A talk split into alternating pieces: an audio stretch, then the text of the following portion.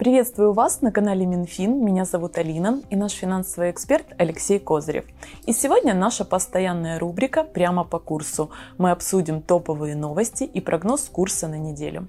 Алексей, в Украину едут ревизоры из МВФ. Мы понимаем, что эта встреча будет проверочной. Как вы считаете, гости останутся довольны выполненным домашним заданием от Украины? Ну, во-первых, надо говорить о том, что сейчас мы немножко оказались в подвешенном состоянии. С одной стороны, э, договоренности предварительные есть, то есть драфты текстов уже давно есть, и идет согласование Угу. Их это с одной стороны. С другой стороны, заявление правительства о том, что на 5,5 миллиардов, с которых мы первый транш уже чуть ли не получим в феврале, уже явно эти программы сорваны. И реально мы понимаем, что раньше лета мы уже ничего не получим. Вот. Э, в принципе, что касается, для чего едут. То есть uh основной вопрос как раз, вот для чего едут проверяющие, для чего нам едет ревизор.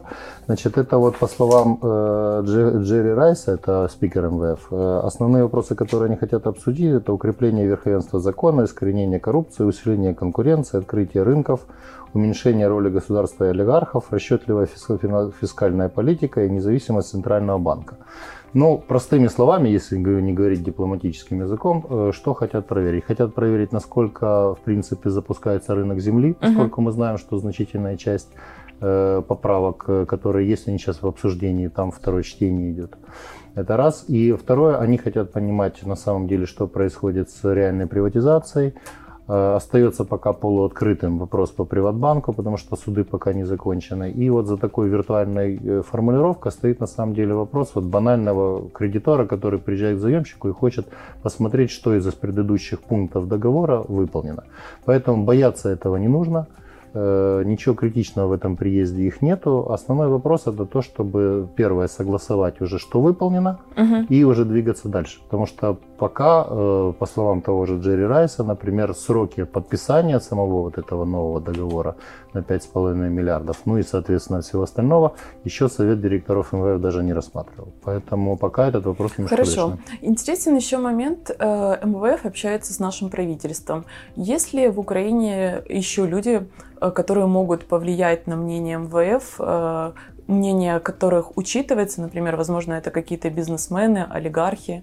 Ну, я хочу улыбнуться поэтому просто, потому что действительно так и есть. Как любой нормальный кредитор, э, представители МВФ, когда приезжают в Украину, они общаются не только с официальными лицами, которые, в общем-то, но и достаточно много проводят встреч других. В том числе они общаются и находясь в том же американском посольстве, когда встречаются, они общаются с местными видными бизнесменами, так же, как и, с, в общем-то, в принципе, ну, назвать это простым людям нельзя, угу. но в то же время это периодически они пытаются собрать информацию и от э, ну, достаточно рядовых предпринимателей. Поэтому, Чтобы, в общем, понимать, да, какая в общем, ситуация. Поэтому, действительно, при, как, при вот таких вот рабочих группах э, они стараются общаться не только с официальными лицами. Угу. Вы правильно обратили внимание, что ранее нам говорили, что транш должен был быть представлен в феврале этого года. Транша, как мы видим, действительно нет. Вы проговорили, что можем ожидать его летом. Не ранее лета. Не ранее лета, да. Э, не повлияет это как-то негативно на Украину, так как э, ранее ожидали этот транш в феврале? Ну, на самом деле, тут обманывать нечего. Угу. Все ожидали транш, транш реально, хотя бы первый транш в пределах э, первых хотя бы полутора-двух миллиардов угу. из этих пяти с половиной. Его ожидали реально вот весной. Вот. Естественно, в планах была заложена эта ситуация, и сейчас определенные прогнозы придется пересмотреть. Но в основном это само развитие экономики, потому что вот то, о чем, в принципе, мы уже многократно говорили, Э, по физическому варианту отдачи угу. этих денег, э, поскольку у нас много погашений в этом году, то физически при тех золотовалютных резервах, которые есть, мы перекрываемся сейчас угу. выплаты. Но сотрудничество с МВФ стратегически важно. Опять важно же, для, для Украины. Для, да, поэтому Хорошо. Следующая наша новость. По последним показателям уровень э, теневой экономики в Украине составляет 23,8% ВВП. Это значительные цифры для Украины и, возможно, возможно, эта цифра на самом-то деле даже и выше. А, как вы считаете, а, для правительства, для президента важно взять эту теневую экономику под контроль? Как вы считаете, что правительство должно сделать для того, чтобы получилось? Ну, теневая экономика в Украине была всегда. Э, масштабы ее были по некоторым расчетам даже до 50% иногда достигали, и фактически почти весь теневой рынок наличности, и вот знаменитое обналичивание, о котором угу. очень часто говорят как об уголовных преступлениях, оно в основном проводилось для обслуживания вот этих теневых потоков. Вот. Э, что происходит реально сейчас? Первое. Ну, э, основное, что должно быть, это должно быть доверие между бизнесом и населением и государством. К сожалению, почти все годы получалась такая ситуация, что государство жило своей жизнью, и официальная экономика жила своей жизнью, а население и, будем так говорить, бизнес другой. Угу.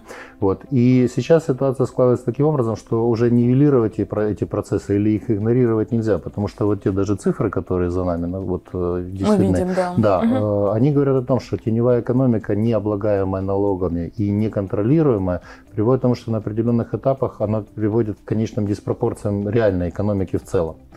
Вот. Э, есть масса способов определения объемов теневой экономики и расчета ВВП с учетом теневой экономики. Поэтому, э, допустим, тот же МВФ определенные поправки делает на имеющуюся uh-huh. теневую экономику. Что нужно сделать правительству в любом случае? Первое – это проводить амнистию капиталов. И э, если мы помним, то вначале еще команда ЗЕ обещала это сделать очень быстро, и я думаю, что они от этого никуда не уйдут, потому что с этими объемами надо что-то делать. Но это должно быть определенным таким социальным договором между, когда государство гарантирует, грубо говоря, что не будет ситуации кто не спрятался и не виноват. Угу. Но в то же время, если вдруг э, действительно, допустим, бизнесмены начинают платить реально полностью налоги, выводят из тени все обороты, потом к ним опять не приходит проверка, и они говорят, дорогой, то, что было, это обещал один, угу. а мы работаем по-старому. Платите дополнительно. Да, поэтому да? на самом деле основное это доверие. Угу. Вот. Но, значит, первое, то, что вот я говорю, это должна быть амнистия э, капиталов, которая есть. Второе, это то, что должен быть прозрачный механизм работы государства с бизнесом. Угу. К сожалению, полностью коррупция там не искоренена. И угу. сейчас так или иначе эти коррупционные скандалы постоянно возникают и при тендерах и так далее. Этого быть не должно категорически. Вот. И на определенном этапе, может быть, я, наверное, слишком радикально говорю, но, в общем-то, я сторонник был бы даже вернуть смертную казнь за вот эти экономические Ого. преступления в глобальных масштабах. Потому что мы видим, что реально рынок сейчас такой, что значительное количество В какой-то степени вот он не под контролем, да, Он да? не под контролем. То есть должен быть, с одной стороны, тотальный контроль угу. э, и за теневым сектором, естественно. С другой стороны, должны быть честные правила игры между государством и теневой экономикой в данном случае. Угу. То есть она должна выйти из этой тени. И третье, это граждане государства должны понимать, что они делают одно дело, а не каждый играет свою игру.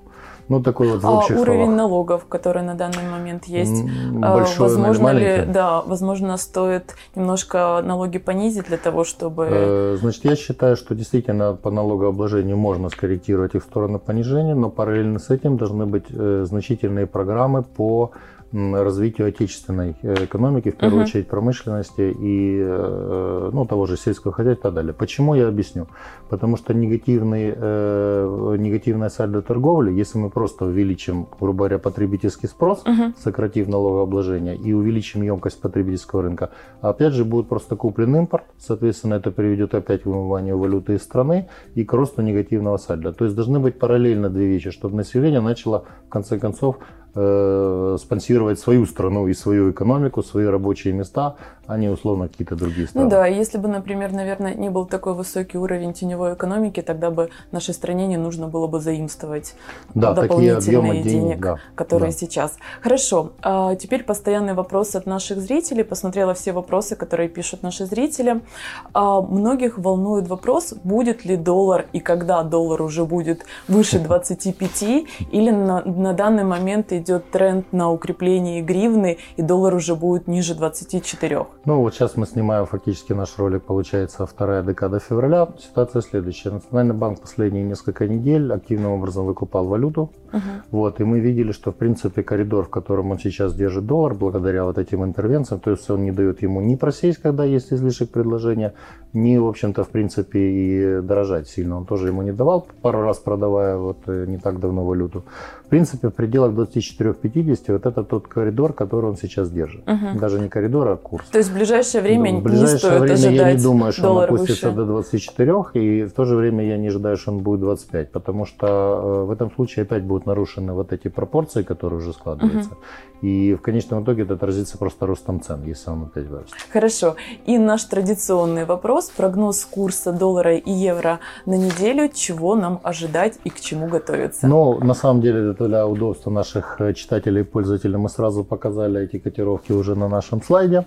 Вот, э, на самом деле на межбанке сейчас обстановка достаточно стабильная, и на наличном рынке тоже. Угу. Наличный рынок сейчас полностью будем так говорить, является заложником ситуации на межбанке, он просто фактически свои ценники ставит на том уровне, который есть э, на межбанковском рынке. Что повлияет у нас на курс на следующей неделе? Это окончание месяца, которое угу. приближается, выплата возмещения НДС экспортерам и в конечном итоге еще и немножко активизация сейчас и покупателей, и продавцов, но в основном покупателей uh-huh. валюты, потому что все-таки вот эта ситуация, которая сложилась на Донбассе и так далее, она немножко людей испугала, и многие бизнесмены сейчас закрывают свои валютные контракты, чтобы не, не участвовать в валютной рулетке. Uh-huh. Наш прогноз по межбанку 24-25 на 24-65, это коридор на угу, следующий, по доллару. Да, по угу. доллару. А, на наличном рынке от, получается, 24.10 до 24.65. Угу. Это наличный рынок. Вот. И на межбанке по евро это 26.06 на 26.75. Угу. И на наличный, наличный евро 25.90 на 26.75. Это именно коридор. То есть это не котировки угу. одна на другую, с другой, как говорится, связано, а это коридор, которых он придет. Да, и это прогноз с 19, 19 по 26. Да. И по кросс-курсу доллара-евро, угу который у нас влияет обычно на состояние дел наших относительно гривны, то сейчас ситуация на международных рынках достаточно сложная, поэтому в пределах от 1,075 до 1,085 доллара за евро в принципе будет вот происходить сейчас вот такая ситуация. То есть на самом деле э, на мировом рынке получается где-то на вот на один цент на uh каждом евро по доллару. Это достаточно большой разброс. Вот сейчас, э, ну, как говорится, курс э, гуляет в этой ситуации. Это связано с чем? Потому что на международных рынках, с одной стороны, действует все-таки ситуация, связанная с коронавирусом. Угу. Вот, действительно, замедление экономики. С другой стороны, сама экономика Евросоюза достаточно слабая сейчас, а доллар потенциально на этом фоне все-таки за счет политики Трампа, который тут сейчас проводит, активизировался. Ну и все ожидают, что Федеральная резервная система США в следующий раз э, тоже опять простимулирует где-то 0,25% процентных пункта э, э, поднимет ставку. Соответственно, интерес к доллару есть, и, соответственно, мы это видим на рынке. Да, и я обратила внимание, что все прогнозы, которые вы нам даете еженедельно, они совпадают, они достоверны. Спасибо. Поэтому благодарю, что делитесь полезной информацией. До свидания. До свидания.